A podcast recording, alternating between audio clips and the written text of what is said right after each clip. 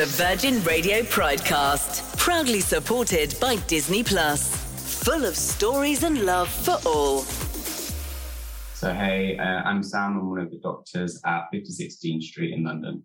And for people who might not have heard of 56 Dean Street before, it's such an institution. But what is it and why is it so important? Um, so 56 Dean Street is a um, HIV and sexual health clinic. Um, we're based in Soho, um, so in the heart of the gay culture, the LGBTQ culture here in um, in London. Um, and and yeah, and uh, as you alluded to, we've got quite a strong reputation within the community. we try to, uh, in every opportunity, increase access for LGBTQ plus people to access our services who have been historically kind of been quite difficult for them to access any health services, um, never mind just HIV and sexual health care. And we're part of the Chelsea and Westminster Trust, which is a large trust here in uh, in London. Um, and I think to date we are one of, if not the largest, uh, HIV and sexual health clinic in Europe. So it makes sense that we talk about HIV and sexual health. Um, let's first talk about monkeypox, though, because I know that that's a thing that is worrying lots of people and there's lots of misinformation about it online. What is monkeypox? How is it spread? And why is it affecting the gay community so much? Yeah. So uh, yeah, you're absolutely right. So monkeypox kind of came onto the scene around April this year um, when we started to see some cases. It was actually first found in the 1950s, um, but only monkeys, which is why it's got its name. Um, and then the first reported cases in humans were in the in 1970. Um, and it's not really been seen. It's, it's endemic in certain African regions, um, and there are two main strains: the West African and the Central African strain. We're mainly seeing the, the West African strain here. Um, it's essentially spread through um, mainly skin to skin contact, but also, say, for example, if you were to touch a sore um, and then touch, say, a table or a pen, and then you know somebody quite soon after that touch that table or that pen, that's what we call a fomite spread. So it can be spread like that as well, and there, it can also be um, spread through large respiratory droplets as well there's minimal evidence to say that it's passed on through kind of vaginal secretions, etc. Um, but there has been some reported cases of vertical transmission, so that's mother to baby, um, and it resulting in um, in maternal uh, in fetal death. Sorry, um, but they're very very small cases, um, and we've not really seen anything like that in the UK so far. Um, but they have been reported in other countries. so, like you said, it's mainly been seen in at the moment in, in men having sex with men. Um, the reason for that is still unclear. We're still getting a lot of epidemiological data, um, and um, what we think is that the, vi- the, virus was in the right place at the right time, um, and it's just kind of been spread within that community, uh, mainly through sexual contact. But we've, we've been seeing it pretty much almost exclusively through sexual contact, kind of 95% plus. So one of the things that um, I'm seeing a lot of online is that this is an an issue that is affecting men who are having sex with men, and there's a, a bit of confusion there because it sort of implies that monkeypox is being passed on through sexual contact. So if I'm understanding you right, it's not necessarily having sex that is the thing that passes monkeypox on. It's the fact that when you're having sex, you're probably touching the skin in a more general way.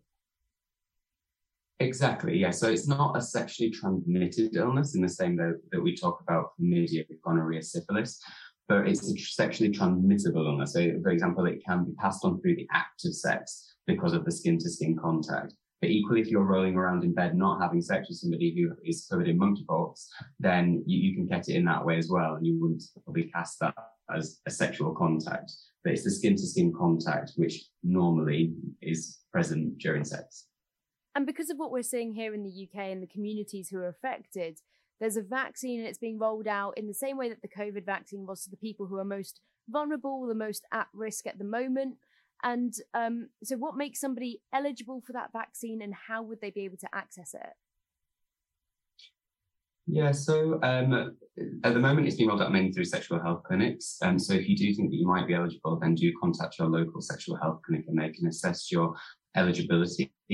Um, we're mainly looking at people um, who um, have kind of multiple sexual partners or may have had um, an STI in the past few months, um, just because you know, logistically, um, sorry, um, logistically, but um, that we would class them as kind of being at higher risk of a, of a condition that's passed on through skin to skin contact if they're having sex.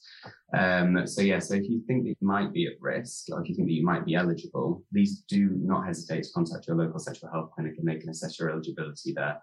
There is a little bit of a wait at the moment. We don't have a huge supply.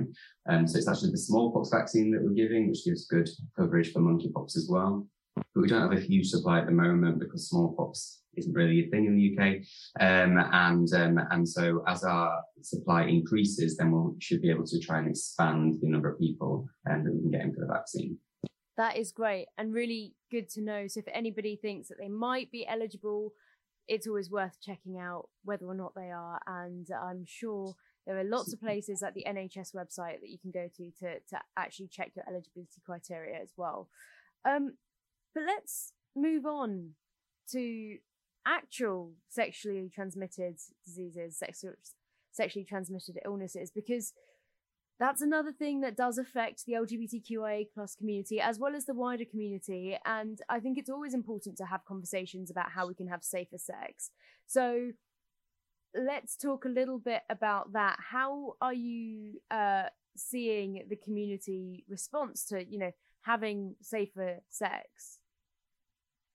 Yes. So I think that, you know, safer sex is such a, a, an umbrella term, isn't it? And I think safer sex for one person isn't necessarily safer sex for another person. So whenever I'm seeing a patient, I often talk to them about sex being a contract. Okay. You make the terms of what you think is safe sex and what you want your sex to look like.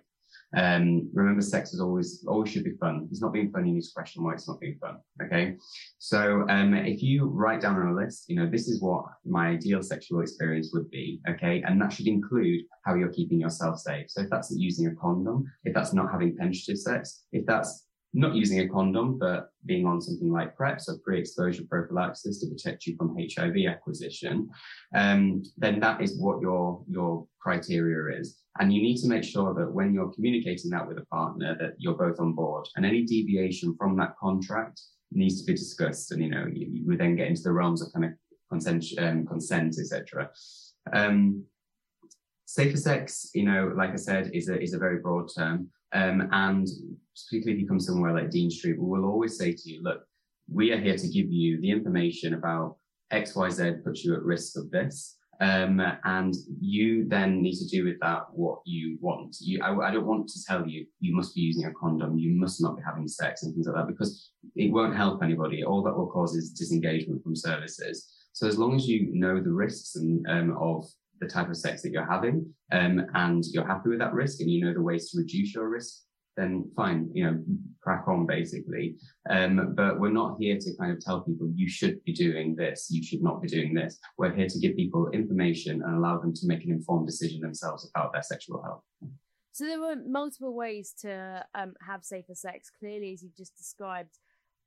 Can you just talk to me like I'm a complete novice and talk me through the different methods of having safer sex and what those methods sort of protect you from or help prevent uh like starting with condoms maybe yeah, yeah. So condoms, yeah. So condoms are a barrier contraception. Um, so essentially it protects you um, by forming a physical barrier between genitals, essentially.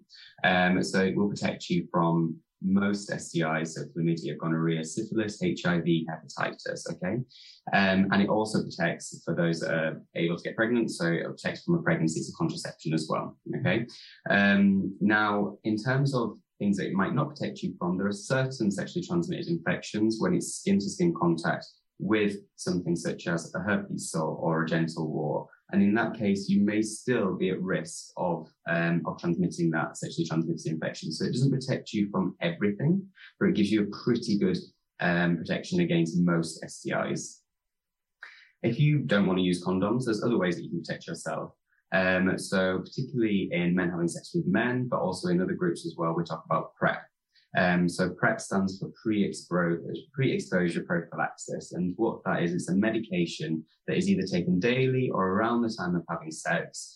And when taken properly, protects you from acquiring HIV. It's essentially an antiviral treatment that's been used for a long, long time to treat HIV, but in this case, it's used to prevent it. Um, and if you think that, you know, kind of PrEP is for you, or you think you might be eligible for PrEP, but you want to know a little bit more about it, NHS website, our website over here at 16th Street, or just contact your local sexual health clinic um, and find out, you know, a little bit more. Are you eligible? And it's also got to be a kind of a risk versus um, benefits kind of thing. You know, do the benefits outweigh the risks, etc. So we'd assess you, we'd think, and then we'd um, let you know if you, you think you're you're a good candidate for PrEP.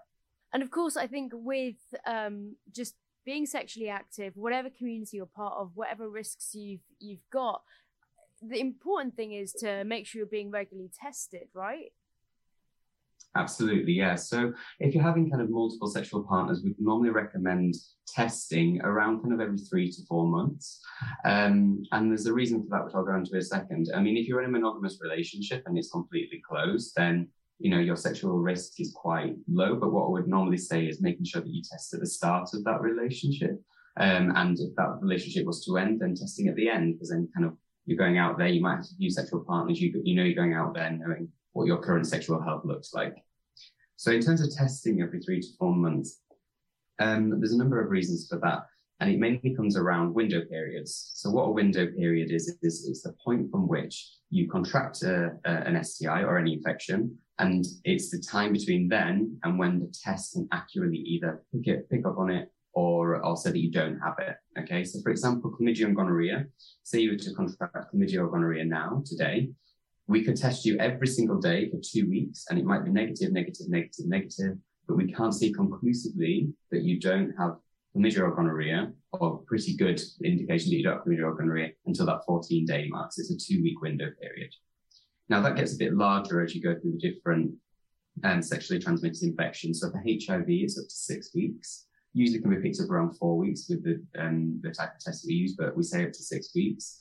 And syphilis can be up to three months. And that's where that kind of three to four months comes in because you're going to have slight overlapping of these window periods um, with your sexual partners. So if you're testing every three to four months, then at least you're kind of picking up on things that might not have any symptoms, which any STI can have. Um, and you're picking up on those um, infections that have quite a large window period as well ways of accessing testing. So you can contact your local sexual health clinic. Some GPs have kind of become a bit more savvy and now offering sexual health testing within their um, within their practices, which is absolutely amazing. Um, but also home testing kits as well. So um, there's a number of home testing kit providers um, around the UK. There's a few in London. Um, if you're outside of London, then just contact your local health authority and they can maybe direct you to um, any home testing kits. Um, and that's just a really good way of increasing um, accessibility to sexual health testing.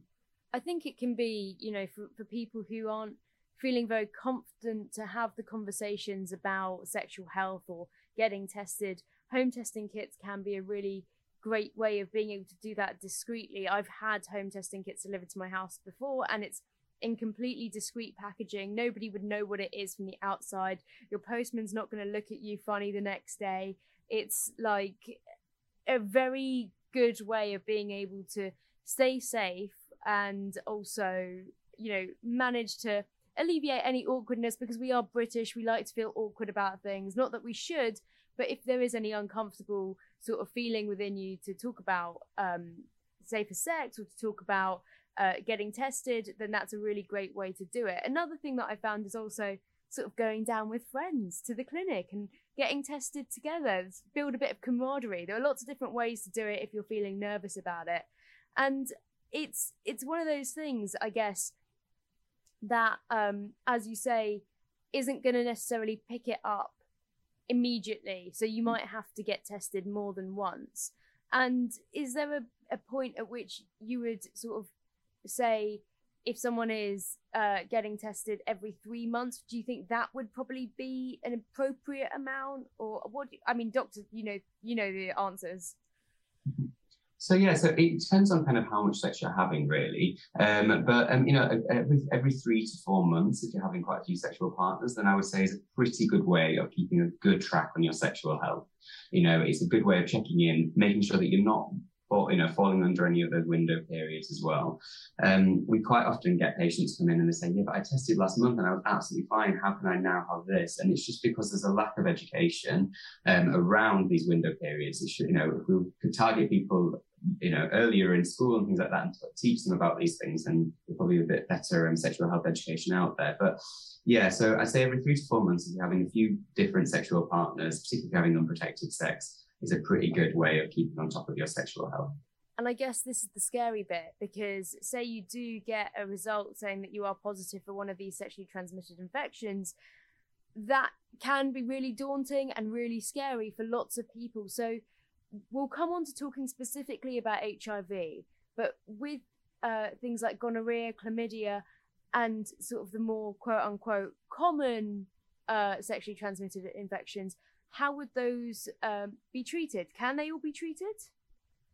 Yeah, so the vast majority of infections that come through our clinic can be treated and can be treated actually quite easily. Um, so chlamydia and gonorrhea are two, most common um, STIs. So chlamydia is often treated with um, a week of tablets, um, and um, and gonorrhea is normally um, given you're given a injection, so an injection in the bum. It's mixed with a bit of local anaesthetic, usually just to help with the pain. It might be a little bit sore for a few days, but then you'll be fine. Um, if the, there's certain changes to treatment based on if people have allergies, etc., but that can all be discussed when they come in. Um, another common STI that people don't think of is syphilis.